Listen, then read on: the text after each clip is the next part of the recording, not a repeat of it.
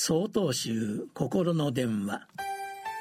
今週は「花祭り」と題して北海道新光寺新女光人さんの話です。お釈迦様の誕生日花祭りは4月8日です。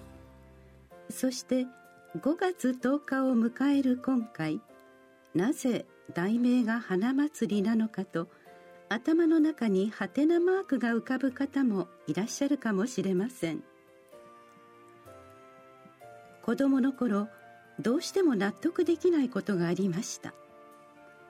本州では完売桜と春爛漫お釈迦様の誕生日が花いっぱいにお祝いされます。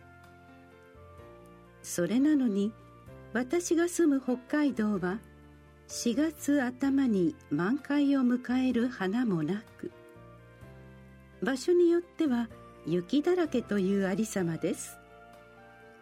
花のない雪祭りといったところでしょうか。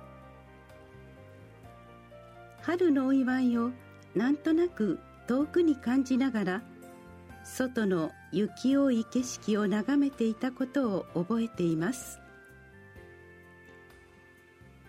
道元禅師のお師匠様女性禅師がこんな言葉を残されています「摂理の売価ただ一子あり」と。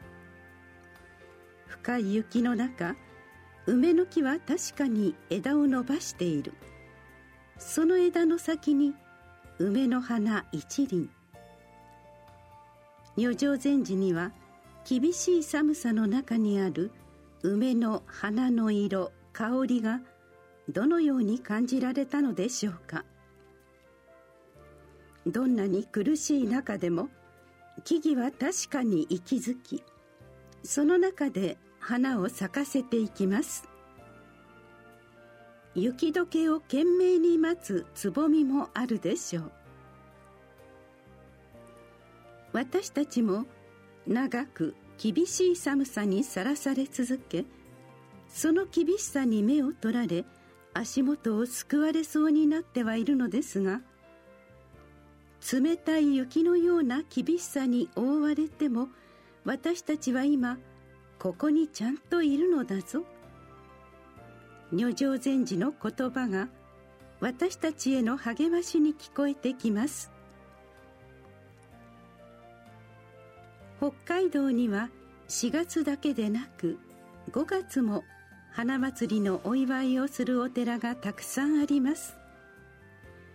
お祝いに手を合わせるというのは何度あっても良いことです。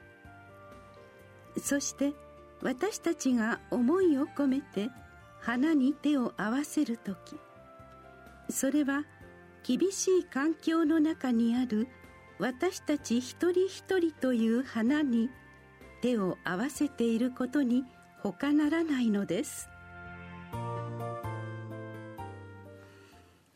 5月17日よりお話が変わります。